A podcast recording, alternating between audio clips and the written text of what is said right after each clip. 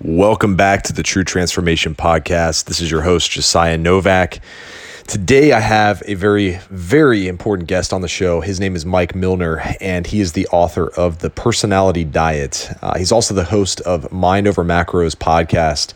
Mike is actually a good friend of mine, despite the fact that he's an Eagles fan. Uh, we still happen to be friends, but Mike is one of the few guys in the industry that I recommend people check out and he's a fellow coach, fellow nutrition expert. Uh, he's been around the block in terms of diets, exercise, training programs. He knows his stuff. The guy has been there, done that. He's helped thousands of people transform their lives, and uh, his business is thriving with just enormous amount of success stories. And Mike just recently came out with the book, Personality Diet. So I wanted to get him on the show to talk about how our individual and unique personalities affect how we should diet, how we should exercise, and ultimately how we should set up a health and fitness plan that we can sustain for the rest of our lives. Mike's a good, good friend. Make sure you go check him out on Instagram, coach underscore Mike underscore Milner. You can check out his book, personalitydietbook.com. I have a copy. It's badass. So definitely go grab a copy for yourself. Without further ado, let's jump into the podcast with Mike Milner. Welcome to the True Transformation Podcast with your host, me, Josiah Novak. Welcome to the podcast. Here's my daddy, Josiah Novak. What's up, Mike? Dude, welcome back to the podcast, man. Yeah, thanks for having me on. I appreciate it. Yeah, absolutely. You, you've uh, you've officially become a, a published author uh, over the past couple weeks, right? What's what's uh, the title of the book and and what's uh, what's it about? Yeah, so it's called the Personality Diet. Uh, just got published, so it's a pretty surreal feeling. And I know that you know where I'm coming from, having been you know being a published author yourself, uh, and and really the whole thought process behind the book, why I wanted to do it, uh, is just that I got really tired of hearing the kind of battle between like nutrition camps. It's like there's this constant message from the diet industry about like what diet is best with a total, you know, kind of disregard for the individual variants that exists you know as you know we're all so different. So to try and pull people in different directions as far as well you know should you be doing keto? Should you be doing vegan? Should you be doing you know macros whatever? Um, all these different kind of diet you know i call you know nutrition ideologies. And a lot of that has to do with my own personal journey like this whole process. Typically when we like create content we write and it's usually we're writing it for a former version of ourselves and that, that mm-hmm. was definitely my my reality uh, so i spent years uh, trying to figure out what diet was going to work best for me and, and it was a lot of frustration because i always landed in a worse spot than when i started uh, and and it was the psychological damage that really stuck out more than the physiological uh, constantly questioning myself, constantly feeling like a failure. Like, why am I seeing other people succeed and yet I'm over here starting back at square one over and over again? And I just kept, you know, I was in that cycle for a really long time, uh, the better part of a decade actually, before I finally just realized like I can figure this out and and really went heavy on educating myself and then obviously becoming uh, you know I, I, started as a trainer and then uh, i was just always passionate on the nutrition side because i felt like that was the biggest hiccup for me. I, I just spent so many times uh, dieting and rebounding and then uh, restricting and binging and I've, I've literally been on every end of the spectrum of disordered eating that you can imagine. Uh, so yeah that was like really the my whole purpose behind the book the project. It was just my own journey and then seeing so many other people suffer in the same way. And i just wanted to help you know provide a resource that kind of cleared the air as to we shouldn't be talking about what diet is best. We should be looking at it through our own individual lens as to what diet fits us best as individuals. Yeah i love that man. It sits sits really well in line with what i talk about uh, because we all are different right? I mean we we have different histories we have different beliefs we have different environments like the list goes on and on, right? So there's a lot of things that prevent us from fitting into that like perfect cookie cutter uh, diet, right? Method that you see all over the place. Like there's always a new one popping up every year. I literally just saw one yesterday. I couldn't believe it, but it's actually true. People are following uh, carnivore, but they're eating raw carnivore. So it's like now it's like not not enough to just eat meat and eggs, but now it's like they have to all be raw. And I'm like, this is like this is getting weird now. Yeah, like, yeah, weirder, nothing- yeah. Nothing really surprises me anymore either. And I always think about it like this: there's we have so much access to information. Technology has advanced so much. Don't you think? That if there really was a one best diet, we would have cracked that code by now. Like we probably would have figured it out, uh, and it just doesn't make sense when you you back it up and think like logically all the differences that we have in our environment, our personal preferences, our lifestyle, our habits, our mindset, our metabolisms, our hormonal profiles, like all these things that are unique to the individual. And if you just think about that logically, does it make sense that there's one approach that works for everybody across the board? Um, it just doesn't match up. Yeah. Where where does personality fit though? Because like I feel like personality is a hard thing to define. Maybe you can clear that up for me because it's like I know you have like introvert and extrovert, uh, and maybe there's like other ways like outgoing or shy, right? But where do you start to pick apart that piece to the whole diet thing? Yeah, so I look at that purely from a compliance standpoint, right? The objective is what can you do consistently, and what can you do consistent consistently that doesn't require the like people talk about discipline and willpower, right? You have to have restraint, and, and that's true. You do have to be able to flex those muscles when the time calls for it, but the objective is actually to rely on that as little as possible. So I looked at look at it as how can we create some sort of you know consistency or compliance with as little you know use of discipline and willpower as possible and that's where the personality really comes into play so um, when when we look at somebody's personality type um, psychologists have have started to I mean, they've they've known this for a long time, but our personality traits give us insight into like our neurotransmitter balance, like the way that our brains are wired. Um, and neurotransmitters are literally responsible for everything in the body. Every single there's not a single bodily function or process that happens without neurotransmitters. So everything from emotion to mood to muscle contractions, movement, motor learning, coordination, literally all of that happens as a result of neurotransmitters. They're just chemical messengers sent from the brain that kind of tell us what to do. Um, and so when we understand somebody's personality traits, that gives us insight into their neurotransmitter makeup. And when we know that, it's easy to start to put together a protocol that will kind of fit in line with their personality type. So I'll give you a quick example. Uh, you know, an individual that's dopamine dominant they're they're very um, they're highly potentiated by any increase in dopamine which is the pleasure seeking neurotransmitter. It's the reward center of the brain. So what that looks like is that individual is going to be a risk taker. They're going to be highly extroverted um, outgoing natural leader. They take up a lot of space. You know they, they like to compete. They're very argumentative. They don't do well with authority. The reason is that because they're so um, they're so motivated by that dopamine response they're willing to sacrifice or take risks you know in the name of getting that dopamine hit that they crave. So they're more likely to kind of participate in like you know extreme sports or you know they would jump out of a plane or you know do something that maybe somebody who's more calculated wouldn't do because they're motivated by dopamine. That's the dominant neurotransmitter and kind of how they operate. So for them, setting like an aggressive goal and you know trying to go you know more more intentionally after a goal is kind of in line with their personality type versus somebody who's not dopamine dominant um, somebody who maybe has higher anxiety lower serotonin. They're going to be more calculated more organized more structured. So if we think about from a compliance standpoint the dopamine dominant individual who likes to set aggressive goals who likes to compete who likes to win if i told them all right you know your goal is fat loss um, here's what we're going to do. We're going to put you on a very small deficit, maybe five to 10%, and we're going to ride this out. You know, it's going to take you 20 weeks to get to your goal, and we're going to take it one step at a time, very slow. Um, they're going to, they're going to leave. They're going to be bored. It's not like the way that their brain works. They need to feel like they're competing. They, you know, so we want to set them up with something that's more aggressive that fits to their personality type.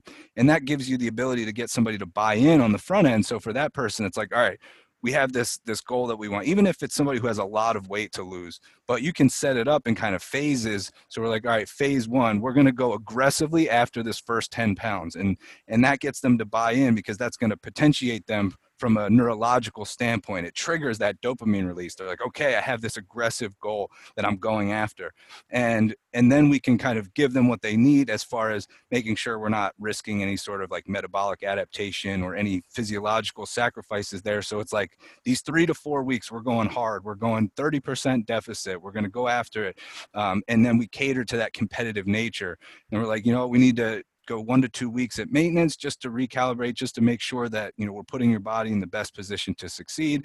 And then we're going to go after like another blitz session for the next three to four weeks. So now you can just start to cater things to the individual um, as far as like you know food choices, how we structure things.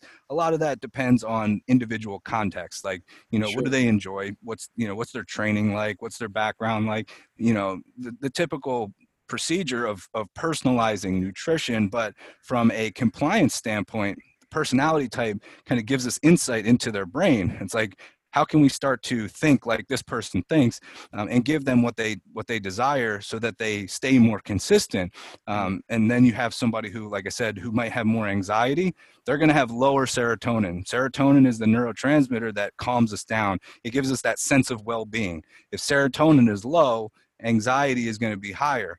And the best cure for anxiety is predictability. Because if I know what's coming and I have a plan and I'm structured and I'm, I'm very organized, then there's nothing that's unknown, right? Mm-hmm. So I, you know, there's no novelty, which would increase anxiety even further. So for that person, yeah, something that's like repetitive, the same numbers every day, a very small deficit if they're trying to lose fat, you know they like to know everything as far in advance as possible so you know we're going to give them a plan that's very well thought out, very structured, organized. Give them as much information as possible, as far out in advance as possible. Uh, and now that kind of caters to the way that their brain works because we're easing that anxiety. If you're like, if you switch something on them last minute, they're gonna that's gonna put them into a panic. Like, oh my god, my plan's changing last minute. I didn't expect this. I didn't plan for it. It throws them off their game. And I'm sure you know you can you know you know somebody off the top of your mind who's like, if their plan gets messed up, they're like, oh my god i don't know what to do. They they lose it. They're not very adaptable because of the yeah. fact that they have low serotonin. They need that structure and that organization. So that's just kind of you know two of we we actually have five different personality types the way that we kind of do things and and help set up um, the nutrition protocols. But those are like two ends of the spectrum where you have the one who's more aggressive uh, likes you know more goal oriented then you have the one who's more calculated more structured and that would kind of give you an idea of how to get that compliance and that consistency um, based off of personality type. Yeah so as you were going through that i, I guess I'm, I'm, curious about people who might have crossover uh, personality types right? Where it's like when it comes to maybe nutrition because of like past beliefs maybe they're more uh, hesitant they're not as aggressive because maybe they've developed this belief that they can't do it right? Because they've tried so many things in the past and it hasn't worked uh, maybe their personality when it comes to fitness and, and health is a little more timid. And then maybe in like parts of their life they're more aggressive right? Maybe it's like when it comes to making money they're like super hardcore alpha male and then when it comes to losing fat, they're kind of more like eh, reserved, you know, cautious, need like you know different different things. I'm curious, so is there a crossover like that, or or is it maybe just like underlying issues that need to be tweaked, and then all of a sudden their personality starts to shine? Yeah, so what happens is we all have different learned behaviors, the way that we were raised, our upbringing, our life experiences, right? So that's going to play a large role as well. We have, you know, kind of the genetics that is we have like a dominant profile that we're just kind of that's how we were born that's that's kind of the nature of what it is and that um, doesn't really that's not going to change as far as like what's your dominant personality type however it can certainly show up like you mentioned, where through past experience, uh, through the way they were raised, like if, if we talk about the example I gave of the individual who's dopamine dominant and they're very outgoing and extroverted and um, they don't like to follow a plan, they like to do their own thing, um, you know, free spirit. But if they were, you know, maybe uh, raised in a religious household where there was a lot of structure, or maybe they went into the military where there was a lot of structure, and now all of a sudden that's kind of against their personality type. But they learned yeah. through you know through experience that okay, I can I can follow a plan, I can have some structure in my life. So that might show up differently in that individual. Um, so the way that I look at it is it creates awareness and it gives you a starting point. But like everything else, just like when we look at studies and it shows, you know, on average, this is what happened, it still has to pass the real life test. And so it's like, let's see, you know, this gives us a good starting point, but let's see how this holds up against the real life test which is we put it into practice and we see you know what worked well what didn't and how can we tweak that so you know as with anything and that's really like the main point that i was trying to drive home with the book is that we have to factor in the individual across the board. So we can't just say, just because you're this personality type, this is the best way for you to eat and train. And there's no changing that at all. You just have to fit within this way of doing things. it's not like that. We have to, it gives us a starting point. It gives us an idea. It gives us a way that maybe we can create better adherence and, and compliance. However, like I said, it has to pass the real life test. So, you know, what is your work situation? What are your relationships like?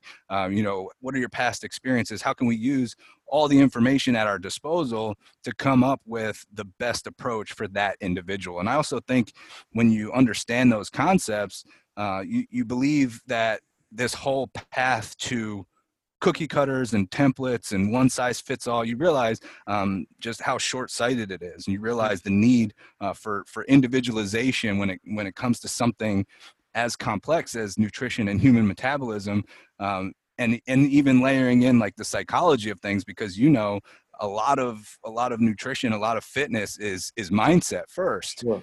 and and so it just you know it becomes very obvious that we need to take an individual approach across the board.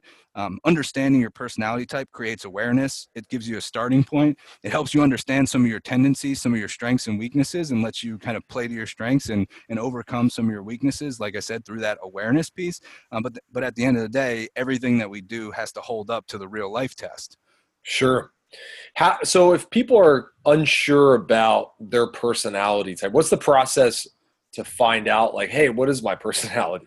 Yeah. So uh, what we do is we have a um, questionnaire that we give everybody. It's a 100 questions, so it's pretty thorough and it helps understand like it'll break down how you score with each personality type. So like i said there's five profiles. It'll show you like this was your dominant profile this was your secondary profile and this was your score across the board. And that way it gives us kind of information on um, you know the overall person and not just like okay we know what their dominant profile is so we're going to give them a plan you know based off of that. Um, it just helps customize things a little bit further. Uh, but there's a lot of different kind of personality tests out there as far as if you just want some insight into like, you know, a little bit more information about yourself like there's the the Cloninger model um, there's the braverman assessment that's oftentimes used in like psychology practices or when you've ever done like a job interview and you had to do a personality test typically they'll use one of those two. Um, there's myers-briggs you know is another one. Um, you can start to and you can you know do some own, your own research. If if you start to look at you know personality traits that you have and what that says about your neurotransmitter balance you'll start to see some connections as far as you know dopamine dominance versus serotonin dominance uh, versus adrenaline dominance or you know if you're very very emotional, you might have high levels of glutamate, uh, which is the neurotransmitter that's like our emotional amplifier. Uh, and so somebody who's like very um, athletically gifted, they're they pick up skills very quickly they have strong motor coordination they they like to multitask they, they typically have high levels of acetylcholine because that's the neurotransmitter responsible for those things for uh, for motor learning for brain communication um, so they're the person that can do a bunch of different tasks at once um, and they can pick up skills very fast you know very quickly so if you show them uh, you know this is how you do something it's a very complex topic or a very complex lift or something that most people would need a lot of practice and they just bang it out first try um, mm-hmm. typically, that's going to be somebody with high levels of acetylcholine. Um, the cool part about all of that is nutrition is like the best tool that we have for optimizing neurotransmitter balance. So I know that if I have somebody who's dopamine dominant, I want to protect their dopamine system if they have if they are desensitized to dopamine or they or they deplete their dopamine they're going to feel like crap. They're going to have no motivation. They're going to have brain fog fatigue low sex drive. Um, so with nutrition we know high protein higher fat that's going to increase dopamine. Um, that's going to favor the transport of l-tyrosine which is an amino acid that's the building block for dopamine. So um, simple you know nutrition kind of tips or tricks whatever you want to call it something like serotonin like i said if you have high anxiety increasing serotonin is important and you know if we have protein and carbs versus protein and fat. Protein and carbs in a meal is going to favor the transport of L-tryptophan, which is a building block for serotonin. So now we're kind of optimizing your your brain chemistry, which helps like mood stability. It helps kind of your individual situation. So you know, as we assess what's going on kind of emotionally or what's going on inside your brain like are you more anxious or are you somebody who's more outgoing and, and aggressive and more um, extroverted? Then we can kind of decide on some some nutritional um, you know ways strategies to optimize your brain chemistry. Mm. yeah that makes a lot of sense. Do people uh, i guess i don't know if you've worked with people long enough to know like does this change like for for some people? Like like let's say i start out with like a I mean, I know you said the genetic uh, uh, component to this obviously gives you a, a starting point, um, and you have kind of a baseline layer to your personality. But if someone starts a program and let's say they're like, you know, more uh, serotonin uh, dominant, right? Do you see any shift, like to like, okay, now they are more dopamine dominant, or is this kind of pretty stable for most of their their time? Yes. Yeah, so the the goal is that when you have this kind of neurotransmitter balance, and we have to understand neurotransmitters are like hormones. It's going to yeah. fluctuate. The levels are going to fluctuate. The goal is that you're always kind of coming back to homeostasis. And even homeostasis looks different for each individual. And that's why, like, somebody who's dopamine dominant, their homeostasis is lower levels of dopamine, higher levels of serotonin and GABA. They're very calm at rest. They're not, you know, they can, um, if you think of like an Olympic lifter, they're somebody who's who's dopamine dominant because they can turn on in a second and then they can turn off. Like if you see them before a lift they're like almost sleeping. They get up they throw up like you know whatever it is 400 pounds over their head. They get all amped up they throw the bar down and then they're back like chilling in their chair like falling asleep again. So mm. they're the goal is to be able to come back to baseline or come back to homeostasis very quickly. The biggest disruptor of that is stress just like with hormones you know if somebody the, the objective like we all have different hormonal profiles. The goal is that you know we see these fluctuations based off of you know what the situation calls for. So if we're under stress we want to see a cortisol spike. Like if we're about to go train we want to see cortisol increase. But the objective is for it to come back down to baseline. Uh, if we have chronic stress that's going to be a big disruptor for both your hormonal profile and for your neurotransmitter balance. So that's one of the things where we start to see those shifts for somebody who might be more um, dopamine dominant. All of a sudden, they're going through like chronic periods of stress. Um, they be, they could potentially become more adrenaline dominant because of the fact that dopamine um, or adrenaline, I'm sorry, is fabricated downstream from dopamine. So we need dopamine to produce adrenaline if they're chronically under stress, and we know that adrenaline is responsible um, as part of that stress response in the body. Now, all of a sudden, they're pulling all of those resources from dopamine to adrenaline. Um, so we start to see some some shifts when people are under chronic stress, uh, and that's really like the biggest disruptor of homeostasis across the board, really. Um, and so, ultimately, all things can you know all things normal. Um, you're not going to see somebody's personality as far as like their neurotransmitter balance shift dramatically except for under periods of chronic stress. The objective is to kind of stay within your nature the way that you're wired. Um, you have these fluctuations which are natural but then things kind of come back to baseline. So that's really the goal with each person person and why um, you know the whole concept of like managing stress it gets hammered home a lot from people like you and myself and other you know practitioners who, who know what they're talking about there's a good reason for that because that's really the biggest disruptor of homeostasis. Yeah no, that makes a lot of sense. Um, so you wrote the book. Inside the book what what do you cover in the book? Let's let's talk about like a general uh, understanding of what people would get inside the book. Yeah for sure. Um, so i, I kind of start I, I open up the book by just for lack of a better term, shitting on the diet industry um, and basically talking about uh, why it's such a flawed system. Uh, looking at the success rate of traditional dieting, which you know a lot of people have heard the statistic that 95% of diets fail. That's because most people regain weight after they lose it. Um, six out of seven people who attempt to lose weight will successfully lose weight. Uh, it's just that 95% of them will gain it back and some plus interest within three years. So just looking at the fact that we're kind of working with a flawed system and that all diets are basically a different version of the same thing, which is trying to outline a set of rules that everybody has to follow. So it's yeah. like you know there's really no way around it when you talk about traditional diets it's like here's our way of doing things you either fit into our system or you don't uh, and i try and open up kind of the the path of individual variance when it comes to nutrition and fitness. And then um, I go into some of the personality stuff, really from just like a high level view, um, try to give like a 30,000 foot view of, of what we've been talking about, how personality types in, you know, influence your ability to stay consistent, but really breaking down like other individual variables and considerations. I think one of the most overlooked is personal preference. Like, do you actually enjoy eating the way that you're eating?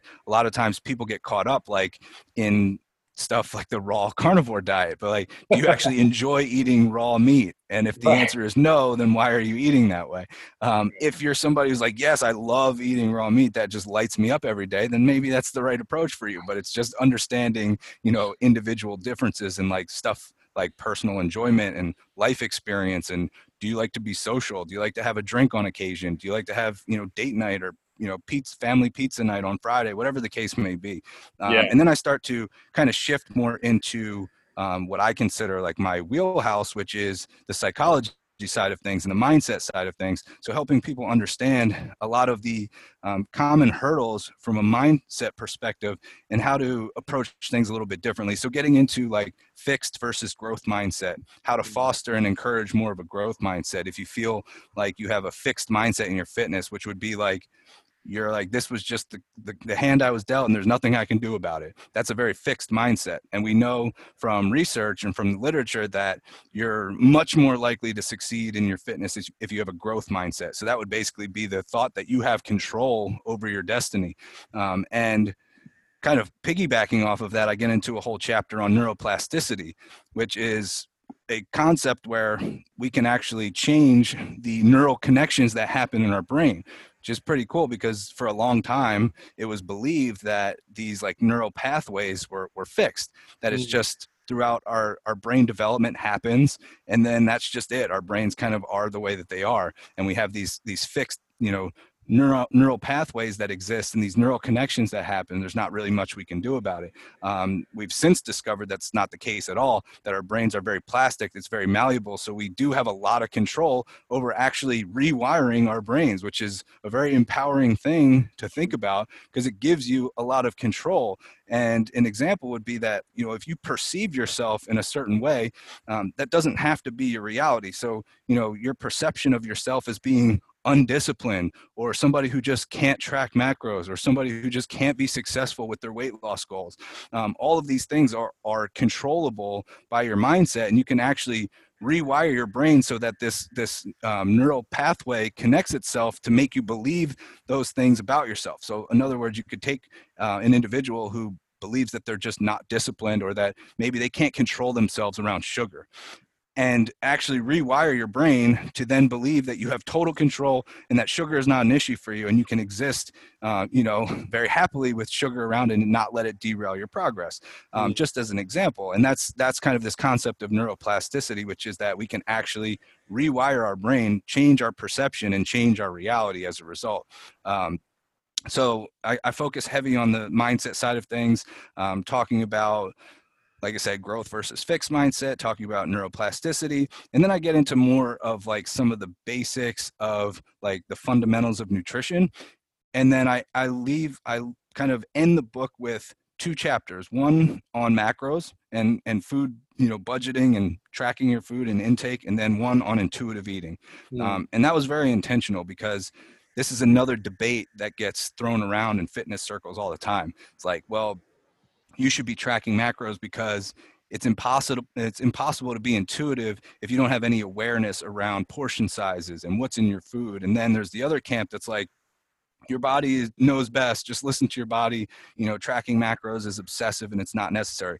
My philosophy is that they're both tools that we should have in our toolbox and it depends on context but we should all be able to do both and be able to flip between the two whenever we feel that it's right for our goals and, and the situation.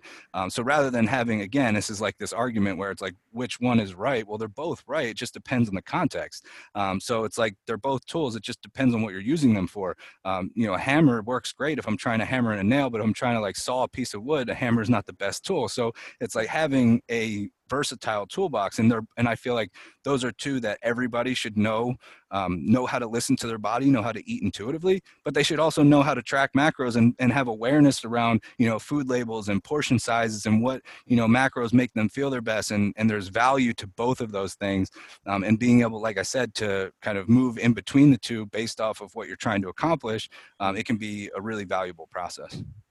Yeah that that debate always makes me I don't want to say laugh. It just kind of makes me wonder, like, why why are we so uh, black and white? Right? It, it's um, this is uh, issue across the board. We're seeing it right now with um, the virus that we're dealing with as a world. Right? Um, you know, there's one side of the camp that's like, oh, we should be stuck at home for the next year and let's play it safe and like let's let the government give us money and keep us afloat till you know blah blah blah gets a vaccine and all this stuff right? And then the other camp is like hey let's go back to work. This virus isn't dangerous. It's just like the flu. You guys are being weak. You're soft right? Whatever blah blah blah right? In reality there's probably a gray area and there is probably parts of the world that need one side or the other right? Like there might be a county in the united states that has no cases that are full of hardworking people that need to go back to work. Otherwise, they're going to be devastated by you know the economic situation. That's an example of something where they would go back to work versus New York City, which is overrun with the virus and people are dying like crazy, right? So the same is true with this whole intuitive versus macros. Um, I do think you're spot on, man. Like I think ultimately it's two things in the toolbox that can be used at various points in your journey. Um, because it, it goes back to like a, a foundational issue where people think that fitness is like a temporary thing. it's like, I'm going to track macros and I don't want to do this for like, you know, forever, but I'm just going to do it for three months. And it's like, yeah, but okay, cool. What are you going to do after that? Like, what, you know, because this thing keeps going, the wheel keeps turning, whether you're on it or not you know your body is going to accumulate calories and do what it needs to do with those calories despite you tracking or not tracking right? So it's like i, I see i see what you mean and I, I, I couldn't agree more. I think there is a, a time and place for everything. Um, and education is the foundational piece that people need to have.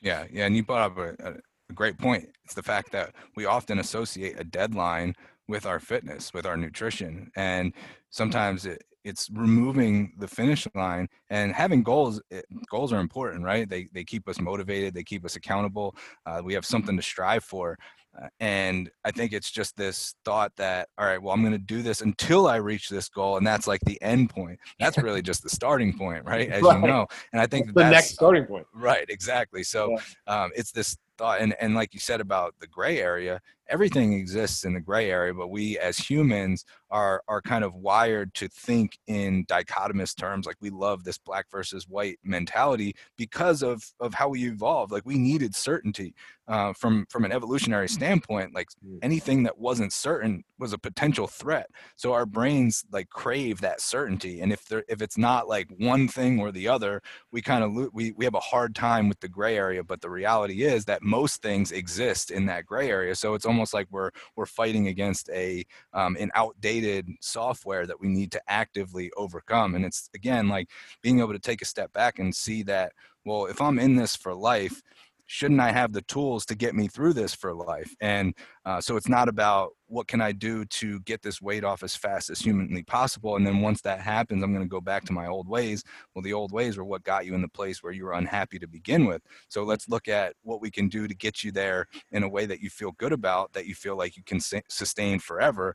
And that's really the ultimate goal. Will there be times where you have to get more, um, there's more restriction required or more sacrifices to be made? Yeah, it just depends on how far you want to take it or what your goals are. But um, at the end of the day, you should feel good about where you can maintain your progress and feel like okay i know that if nothing else i can do this for the rest of my life so this is kind of my my baseline level and then i can decide on where to take it from there. Yeah i, I mean you put it per- perfectly i mean that that's you know it's like a video game you know it's like people uh you know play like you know grand theft auto or something like that and you have like these checkpoints throughout the game where you know, as soon as you finish one phase of the game, well, there's new skills now that you can learn to get to the next level. And people might make the argument, well, yeah, but don't you win the game at some point? Yes, but guess what happens next? They come out with a new game, right? Exactly. Like, there's Grand Theft Auto 2 and 3 and 4 and 5 and 6 and like it keeps, you know, changing because it's a forever cycle. It's just there's little mini cycles within the big one. Um, and yeah, fitness doesn't have an expiration date. Um, it just has the next checkpoint. And the beauty of it is, and you know, this is something we all have to work. I'm sure you you would agree, where we get stuck in this like mode of like, okay, it's track macros or nothing, right? But then when you start to just like educate yourself on the other ways, like intuitive eating or portion control or you know timing of food, there are, there's work that goes into all methods, right? There's work mentally that goes into everything. Just because tracking macros is tedious doesn't mean that someone else won't think that intuitive eating is tedious. You know, we all have things we need to learn. Like you said, the personality types. You know, my personality might jive really well with tracking macros. In fact, it does. Like I, I do really well with tracking macros. When I'm not tracking, I tend to just go, "Oh, that jar of Nutella has zero calories, right? Yeah, yeah. right? My body needs this, man. I just ran a few miles, even though I know it's total bullshit you know, I, I do better when I have numbers, right? I'm analytical, like, okay, cool, this is what I'm going to hit, and it's like a puzzle. But I get it. For some people, that's too tedious. But then, for me though, like the real tedious part is like, holy shit, if I have to be intuitive, I could do it for sure, but I'm going to feel a little more stress. Yeah. You know? Yeah. Um, exactly. but it doesn't mean I can't like go on vacation and be intuitive because in that scenario, being intuitive feels good because it's at least something to keep me on track, right? I don't have the the mental capacity to track every macro or look. I don't want. I don't want to. Most importantly, right. um, and so I. But I can look at my plate and go, okay, I'm eating about 600 calories right now. Totally cool because I'm burning 3,000 today. You know what I mean? That that yeah. type of yeah, and then you always have that anchor to go back to, and I think that's yeah. important. Like you've you've developed that skill mm. set over time, and even though, like you said, it, there's always challenges. It's always it's always going to be difficult, and there's always going to be problems that arise. But it's like choose your hard, right? If you look at what's difficult, you know is it is it difficult to to learn how to track? Is it difficult to stay consistent? Sure but it's also difficult to be unhappy and it's also difficult to to not have confidence and then you know that kind of comes back to like what's your motivation in the first place? And a lot of times and this is something i get into in the book a lot of times we have this extrinsic motivation. It's it's the external goal. It's the i'll be happy when i lose you know 10 pounds i'll be happy when even outside of fitness like when i make a certain amount of you know six figure salary or seven figure mm. salary whatever it is and we set these external goals and we associate that with internal fulfillment and then we get there and we realize that it wasn't what we thought it was so we we either do one of two things we either self-sabotage because now we have a, a, a, carrot to chase again or we just push the goal post back even further so i was like ah, it must not have been 10 pounds it must have been 20 pounds or it must have been uh, you know multiple seven figures that'll make me happy uh, when we can start to internalize our motivation have an intrinsic motivator and we know this from research as well it's very strong research on intrinsic motivators are much more de- uh, dependable than extrinsic. So mm. if something comes up that derails you and you have a weak internal motivation for why you're doing this, you're more likely to give up. If you have a strong internal motivation, as far as you can actually associate the process with how it makes you feel, um, the benefits to you internally outside of anything else that is you know kind of out of your control like the number on the scale is is kind of out of your control and you know to a certain extent. Um, how other people perceive you is out of your control. What you can control is, you know, it's the internal. It's will this give me more energy, more confidence, feel better about myself, um, and then you can start to apply that to other areas of your life. Well, if I feel better about myself, will that improve my relationship? Will that improve my sex life? Right? You start to have these internal motivators for why you want to do this. Um, will this allow me more time with my kids, or can I be more active in life in general? Can I have more experiences that I'm going to enjoy? So now all of a sudden you have this strong internal driver for why you're doing in the first place, which will get you through the hard times like we talk about um, but it, ultimately we have this belief that if we could just like solve our problems then mm-hmm. life would be great but we know that if you solve your problems new problems come up like there's no such thing as a life without problem and we wouldn't want a life mm-hmm. without problems anyway because that would be a very shallow existence like think about the video game example.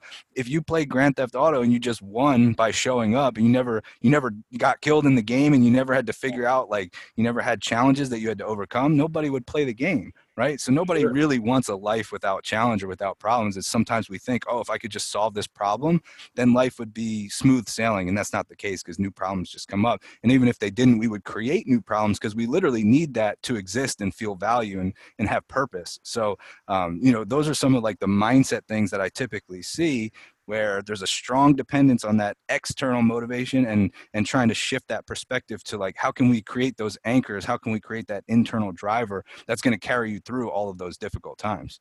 Yeah i love that. It's funny because you know when people ask like what are the greatest sports moments in history right? Like what for me i know it was the chicago cubs winning the world series. Like that was crazy. But why was it so great right? Was it because they win every year and they're just like dominant and they're like the best team ever no, they didn't win for over a hundred freaking years, right? Like it took many, many years of suffering to get to that ultimate like euphoric state, right? And now obviously, like, guess what?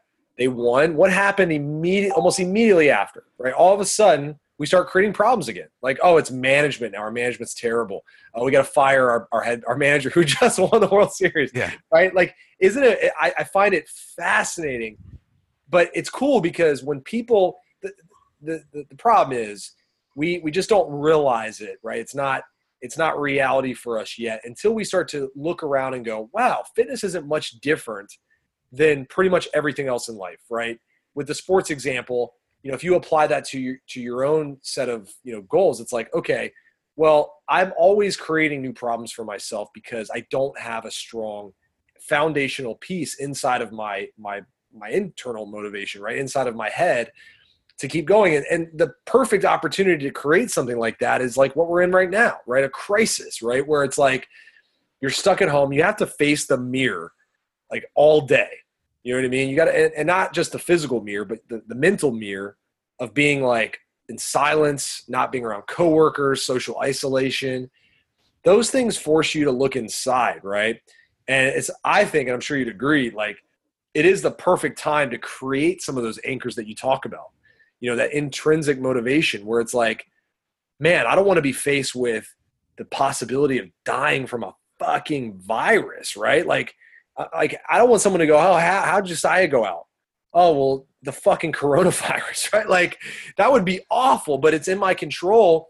Like I sit here today, in all honesty, I, I don't care about the virus in terms of my own health because I've taken care of myself, right? It doesn't scare me at all.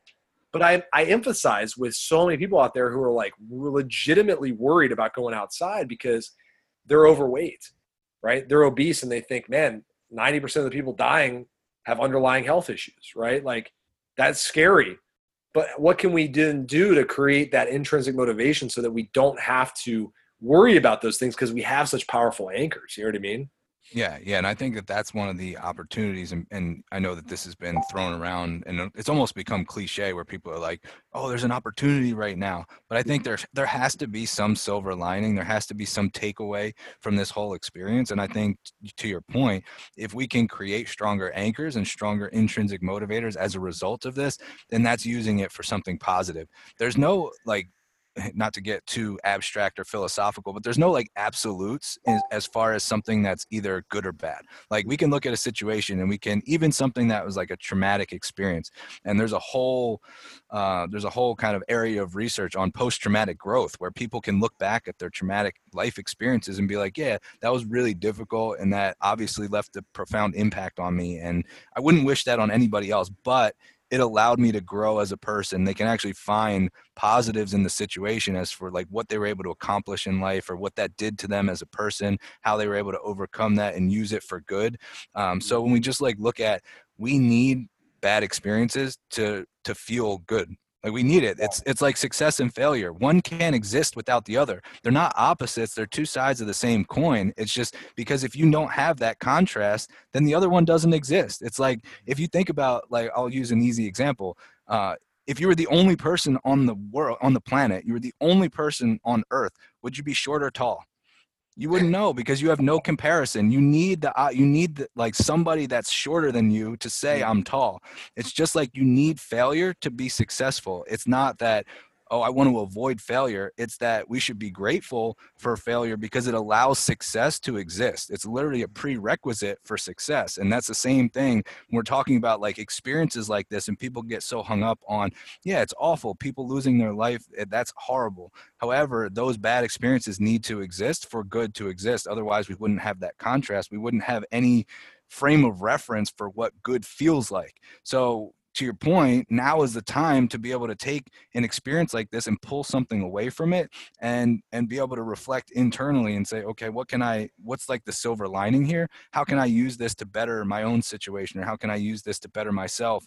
Um, and creating some of those anchors or some of those intrinsic motivators is a great place to start it's like like you said we're we're faced with ourselves right now uh, so it's a good time to reflect and think about what can you know i don't want to go through this and that's one of the things that i've thought about i don't want to go through this experience which is unprecedented it's something that you know it's, it's a crazy time right now. I just don't want to waste it as far as all right everything goes back to normal and i'm just back to the way that i was before this because i there is something to learn here. There is something to take away from it. There's always going to be a silver lining. So nothing's going to be absolute good or bad. Yes, we can look at the the unfortunate parts of a situation and and you know uh, feel a certain way about those. But then we have to be able to pull something out of it and use it as a tool for growth. It's just the same relationship as success and failure. You know, failure makes success possible. Just like experiences like this allow you to understand um, how important it is for you to feel safe or feel healthy or feel you know fit whatever that takeaway is for you to be able to apply that to your own situation. Yeah no i i think one of the things that uh, it kind of segue into getting your book um, you know this is a great opportunity for people to get more educated right? Um, because you know despite what people say i know there's like people out there preaching like you have all the time in the world like some people still have jobs at home and like kids and stuff to deal with so maybe don't have all the time in the world but one thing you can start to do is figure out where you're spending your time right? You can start to analyze like hey am i like watching tv a lot? Am i like sleeping in? Like what am i doing where i can maybe carve out a little bit of time to learn about things that i need help with? Uh, and so like reading for me you know for a while there like i would read a lot but you know i got a little bit out of the habit of reading as much as i would like. Um, so i'm carving out time before bed like hey the last thing i do every day is i read right? Um, even if it's later whatever i'm reading because it's part of the routine I want to have when I'm done with this, right? I don't want to, like you said, go back to normal. And I'm like, what did I even do while this is happening? Nothing's changed, right? Um, so to segue to that, where, where can people get your book um, and how can they get your book uh, right now? Yeah. So, um, and I totally agree. I think creating that structure around your day is a, is a great thing to do because like i talked about earlier our brains crave certainty and there's a lot of uncertainty right now. We don't know how long this is going to last. We don't know you know what's going to happen with the economy or what's going to happen with anything really. It's just we're, we're all in the same position of just wondering when is this all going to end? So to create certainty have a structure to your day. Plan out the next 24 hours. You can control that uh, so give yourself that structure that your brain requires. Um, so to transition, my book is at um, personalitydietbook.com. Um, that's the best place to go. Uh, I got some some gifts in there for anybody who who goes to that uh, website. They can go to personalitydietbook.com, grab a copy. Right now, it's like super cheap on. Um, if you go there, there'll be a link, and then you can just download like the Kindle version, or you can get paperback. But um, it's on a promotional price right now, and there's some free gifts that are included with that. So uh, that's the best place to go. Awesome, man. Yeah, I picked up a copy. Uh, I started reading through it, so I'm excited to finish it up. I, I, I actually, I think that what you're doing and what you're talking about is is spot on. Um, and I think you know, there's so many people out there that are still. I mean, I would say the vast majority are still trying to follow a cookie cutter approach um, because it's still, you know, the majority of marketing out there is geared around a fast, you know, overnight result that is based off extreme measures that is just trying to throw a bunch of people against the wall and see who sticks, right? If five out of 500 get a result, then those, they're going to use those five to market their crap, you know, and say Yeah. it works for everybody. Um, Yeah. I think there's just still, despite being in an information age, so much confusion around what works and what doesn't, or to take it a step further, the things that do work, how they can work for you specifically, right? Um, because a lot of things work technically, uh, but will it work for you, your lifestyle, your family, your goals, your you know personality type, um, and what you are going to find the most success with? So, dude, I'm I'm pumped to finish reading it, uh, and you know I appreciate your content because it's it's spot on, man. Yeah, yeah, appreciate that. Uh, yeah, and I think that it's because the the diet industry is very smart. The marketing that goes into that, uh, it's not just random. It's it's very well thought out. And and the truth is that it's very easy for humans to get caught up in the instant gratification. We all do it, right? If it's right in front of us and we can grab it now, uh, that's very enticing versus saying, oh, you actually have to take some time to figure out what works best for you. And it's going to be a little bit longer of a process. And, you know, you might not get the immediate results that you want, but it's going to be worth it in the long run. Like that's a hard sell versus playing on our emotional tendencies or our need for, you know, instant gratification. So it's like, hey, this you know program protocol whatever it may be this is going to get you the fastest results right now and we have all these case studies to show you and we're going to flash uh, you know 100 different transformation stories and pictures and the problem is that there's no context there so you don't know you know where that you know what actually happened after that you know was that like you said the definition of success? Well if they got results in three months and then six months after that they were back at square zero or square negative two like did was that successful? Um, that was my reality. Like every single diet that i tried it worked for a short period of time but by definition it failed because i couldn't sustain it.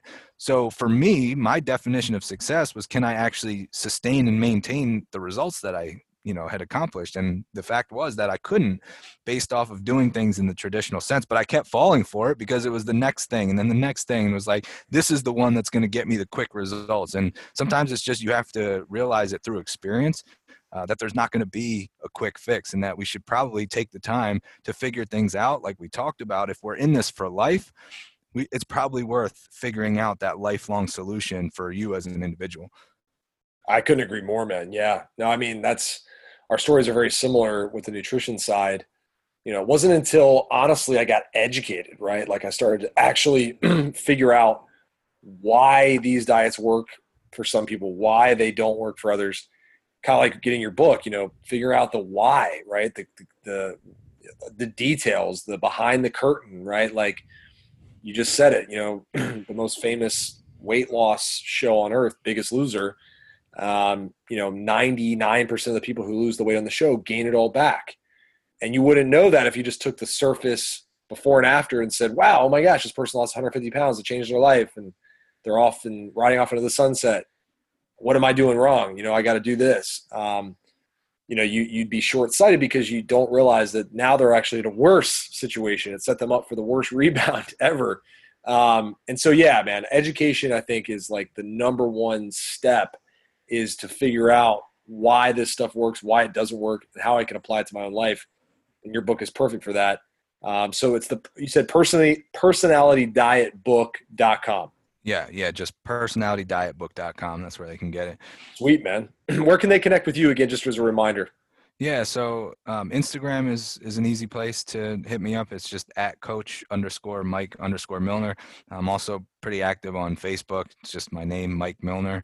Um, anybody can you know send me a message, DM, whatever. Um, I respond to everything, and I'm always happy to answer questions, connect, and anytime I can you know point somebody in the right direction. I'm big on education too. So most of the time, my answer is like, here, take a look at this like article or this book or something. I, I try to you know help steer people in the education direction as well, just because I'm like you in that it, it really saved my life when I started educating myself. And I'm a big believer. A lot of this is another kind of tangent, but most diet programs don't explain the why behind what they're doing. Like one of my favorite stories to tell is when I had a meal plan, I wasn't allowed to eat apples or carrots. And I remember being like, hey, um, why am I not allowed to? Like, these are two foods that I actually enjoy eating that I thought at the time were healthy. And I was like, hey, I'm trying to be healthy and fit. And on my don't eat list, you have apples and carrots. Why is that? And the You're not a response that I- Mike.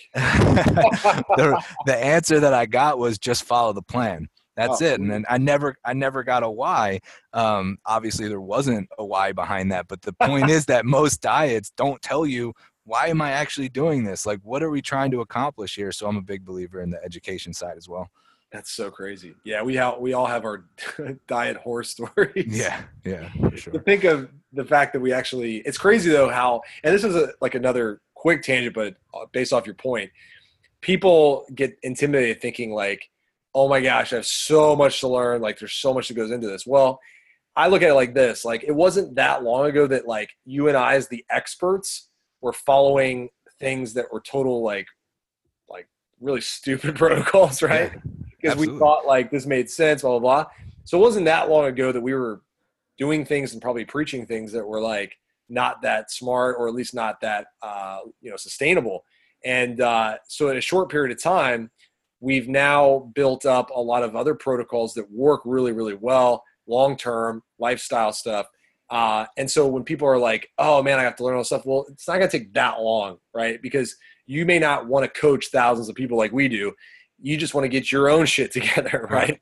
Yeah. so like if we can figure out all this stuff to help thousands uh, and who have different needs and different lifestyles in a rather short period of time, less than a decade, you can figure this out really, really quick uh, with just a little bit of elbow grease and like a dedication to, to the education part.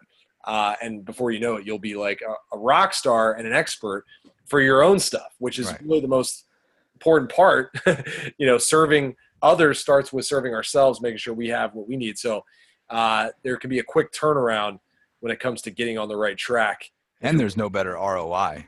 Yeah, oh, yeah. The ROI. I mean, now I now I can sleep at night knowing, you know, I'll never be overweight again, uh, or worry about you know having to lose thou you know tons and tons of fat. I might have to lose five, ten pounds here and there just because it's the the the allowance I give myself, but I'll never not know how to do it, and I'll never uh, be confused again uh, because I took the time to learn it.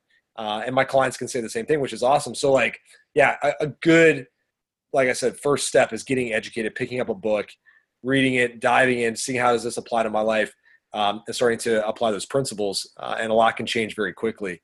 Um, so appreciate you, man. I'm excited for people to get the book. I'm pumped that you have it out, and uh, yeah, man, it's gonna be good stuff. Yeah, thanks so much for for having me on. This is fun. Of course, brother. Anytime. All right, guys, that's it. Talk to you soon, brother. Thank you for listening to the True Transformation Podcast. Don't forget to leave us a rating and a review and subscribe to the show. True transformation.